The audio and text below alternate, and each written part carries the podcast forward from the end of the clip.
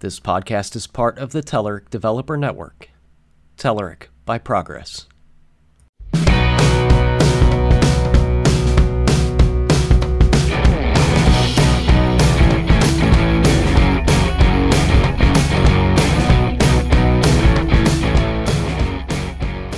Hello and welcome to Eat Sleep Code, the official Telerik podcast. And welcome to Cross Cutting Concerns podcast.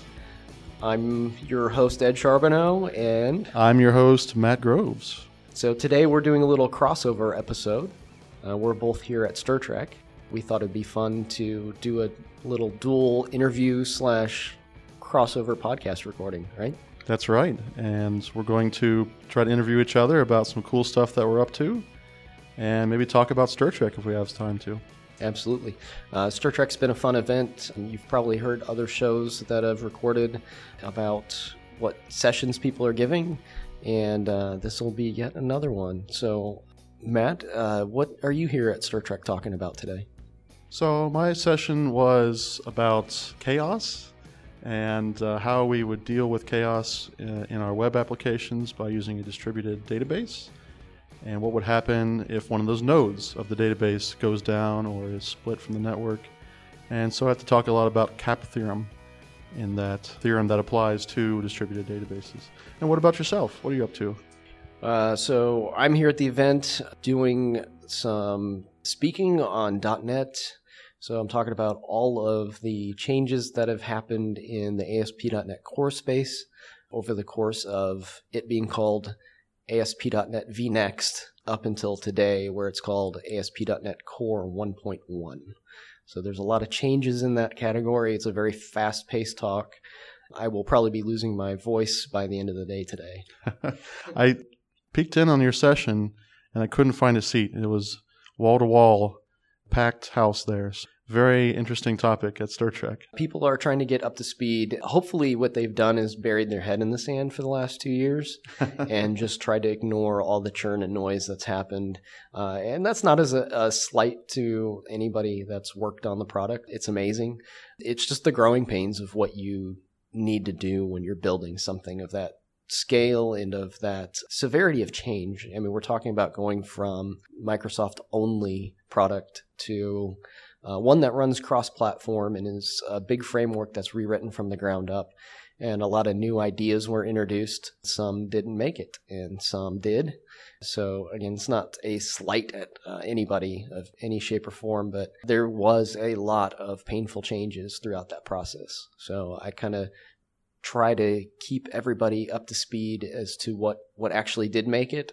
Uh, make sure I include enough tidbits about what didn't make it in case you encounter that kind of project in the wild uh, where somebody may have been an early adopter or something and then uh, left the company or whatever and you open up this ASP.NET Core project and you find a project.json file and kind of don't know what that is and where it came from. These are the sorts of things that used to happen behind closed doors at Microsoft, but now they're being more open and we're seeing the results of that. And we're also seeing similar things happening with Angular, Angular 2 and Angular 4.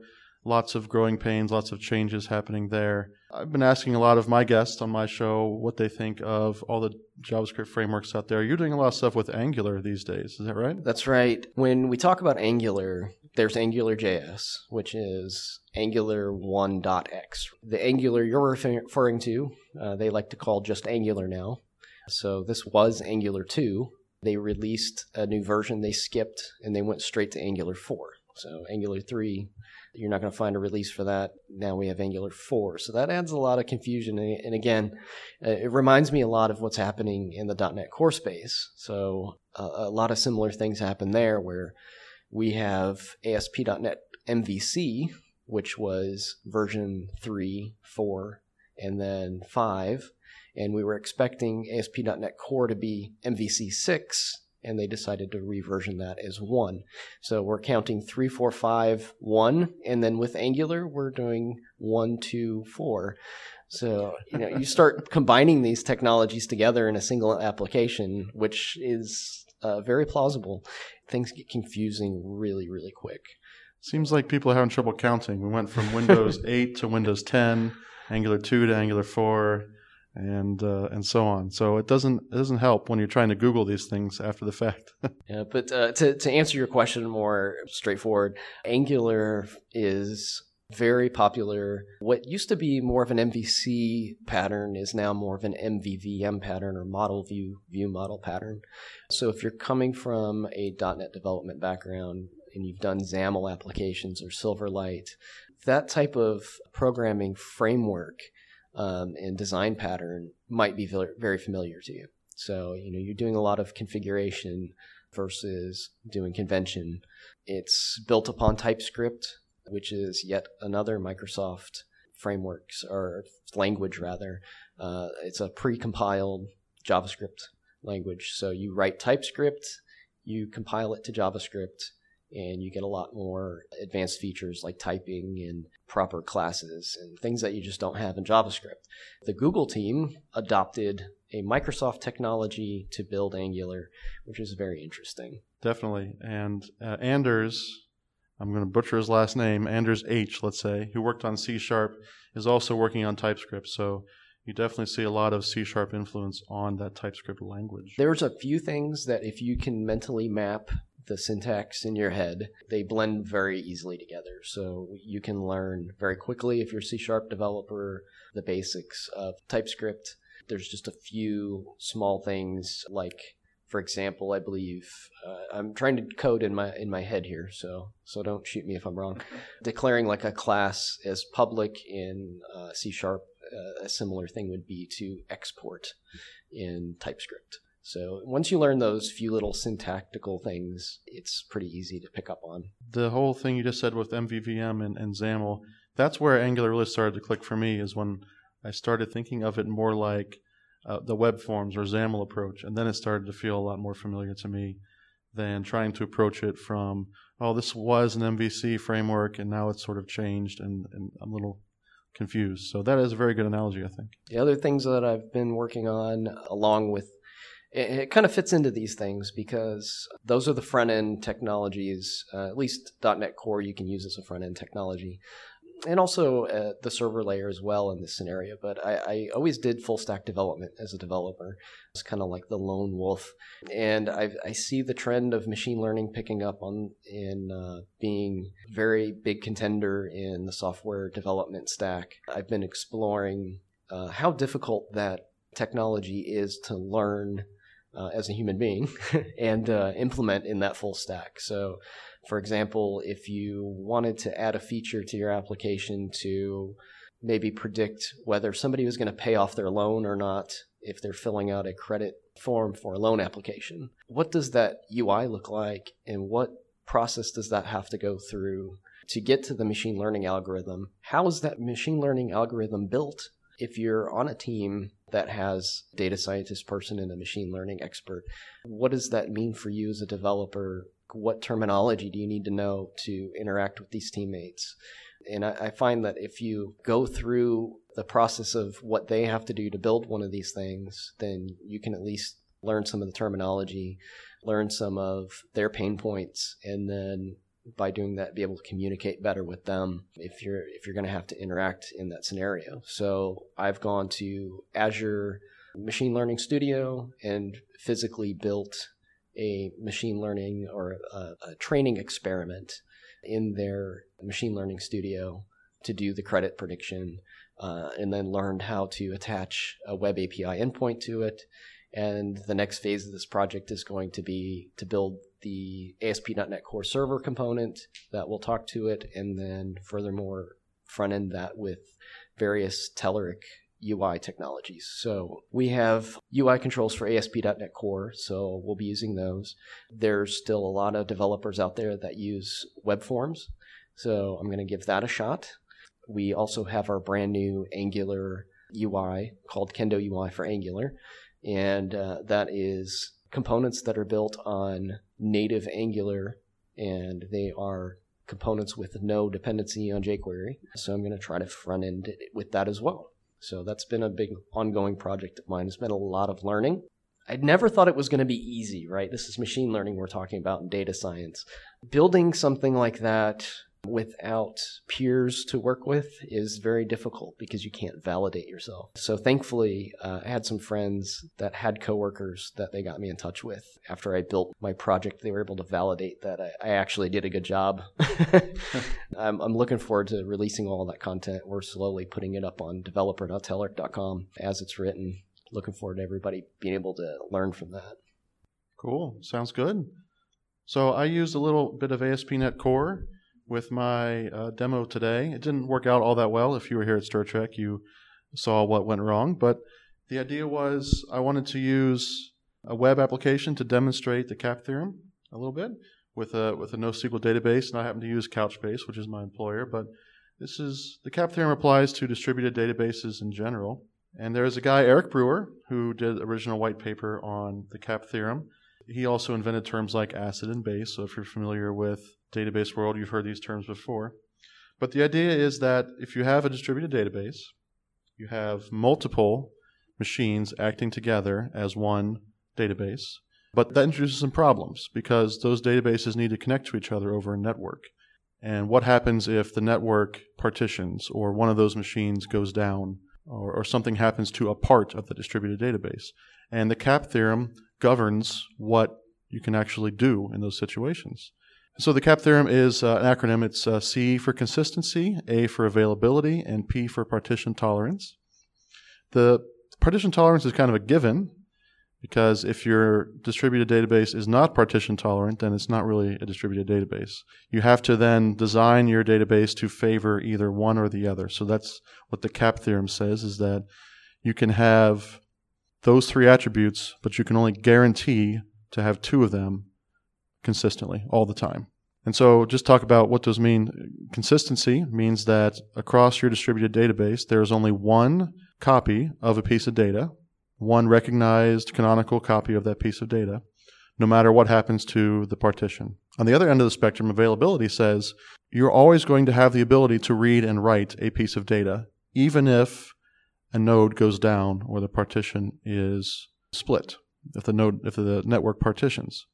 And so, just as an example, if I were using Couchbase, for instance, and I had three nodes, and I create a document, that document lives on one of those nodes.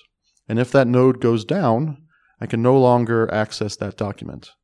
Whereas if I look at something like Riak or, or DynamoDB or Cassandra, something like that, that's on the other end of the spectrum, if that node goes down with that document, I'm still able to make writes to that document. So the database will still take those writes. But the trade off there is, of course, if that node comes back up, then I'll have two conflicting sibling documents that I have to resolve somehow.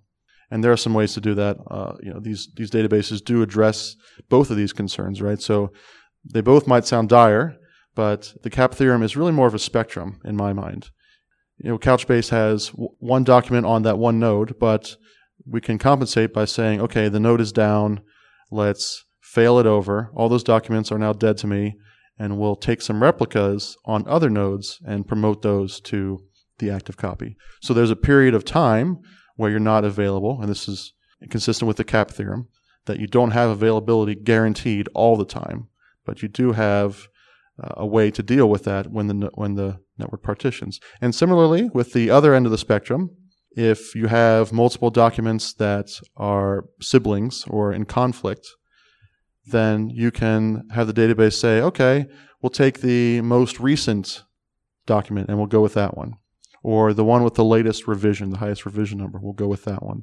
Or you could allow a, a user to interact with it and say, okay, I will merge these documents by hand, like we do with source code. When we have to merge two branches together, there might be some conflicts. And so I was hoping to demonstrate that in the Stir Trek session today.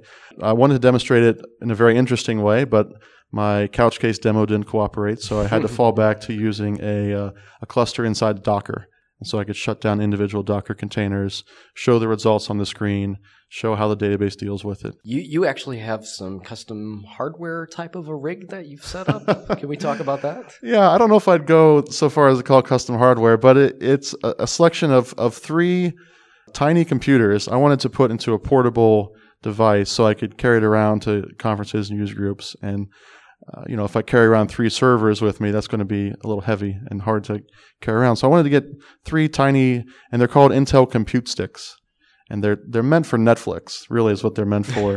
they're not meant for running distributed database. So sometimes they don't cooperate that well. But I put those in a box. I put a router in the box. I connect them all together, get a power source, and then use some software to connect to that cluster and demonstrate the CAP theorem. So you have lots of wires, lots of computer components, uh, lots of little black boxes jammed in a bigger black box that you have to travel with. That has to be fun. And not only that, but I want you to picture the little box that this is in. It has a handle, it has a combination lock on the side, and it has the word freedom stamped on the side in large letters Oh, because Oh boy. it is a handgun case, uh, which is the perfect size and has the padding for traveling. But yes, it is a little, uh, you know, might be suspicious. A guy walking through TSA with a handgun case full of wires and electronics. All you're missing from that is a digital clock, and you are in a whole world of hurt. So far, so good. I haven't been bothered by the TSA yet. yeah, till they hear this podcast, assuming they listen. uh, boy, with, with the cap theorem stuff, I, I think now that you've talked about it, it kind of refreshes my memory a little bit that I've actually seen some of this presented before. Now, this is something that you would you'd really want to test and intentionally break, right? So you'd want to get your solution set up to where uh, you're happy with it, and then purposely like pull one of the servers down and, and break it, right? Absolutely. So, as I mentioned, you can deal with some of these challenges on the server side, but there is a period of time where the kind of request you're making from your web application to the database may not return the results you expect. The document might be missing, there might be a read only copy, there might be a conflict. And so you need to deal with that contingency, right? So your code needs to deal with that possibility, even though hopefully your network is reliable, your servers are reliable. You know, if you're running inside Azure or AWS or something, they're they're they're not going to come down very often. But you do have to plan for that eventuality that they they might come down. by planning for that, I mean, I've heard of people like purposely inflicting, you know, network outages or taking servers down to make sure that, you know, nothing happens while this is going on. Absolutely. So Netflix famously has the Chaos Monkey uh, that just shuts down random machines.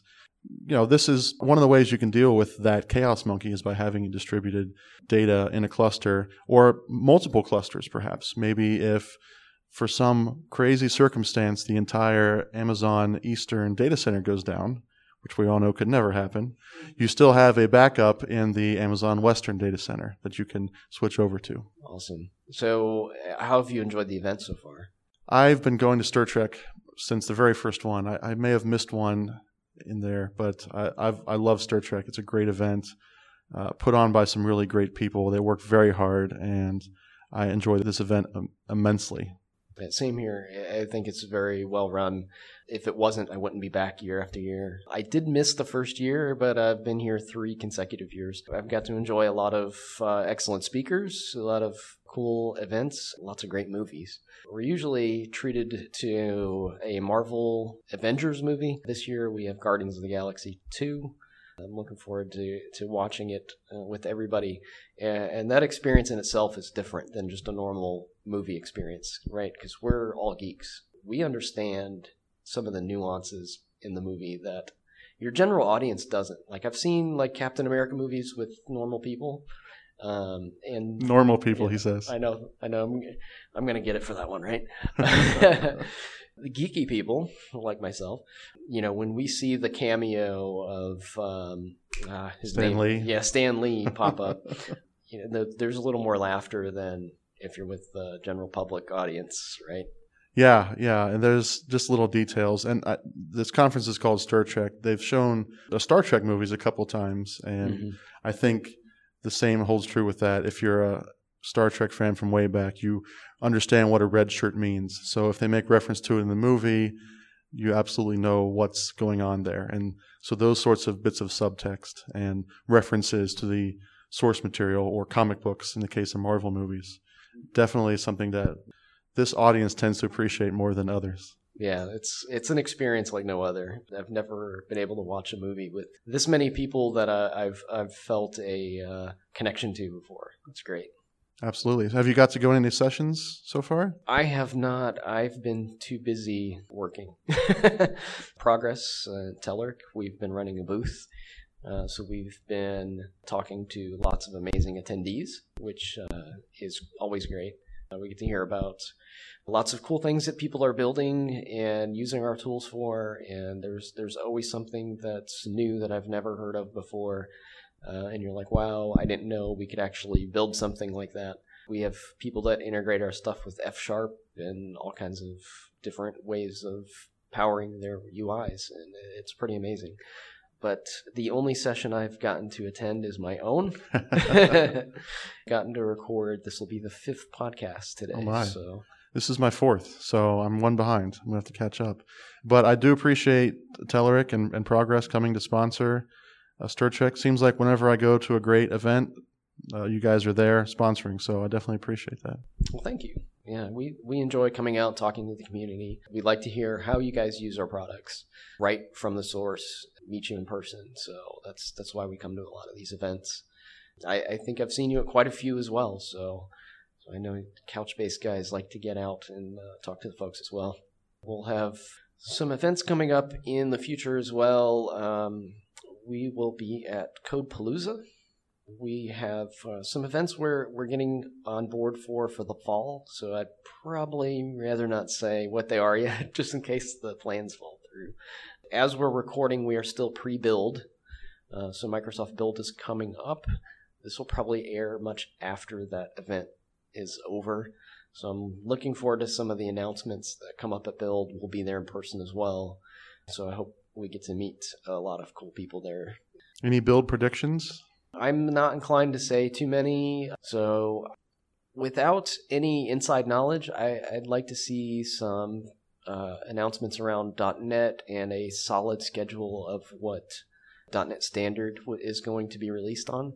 We've heard some rumors about when, in you know, it may be in the fall or something like that that it's official.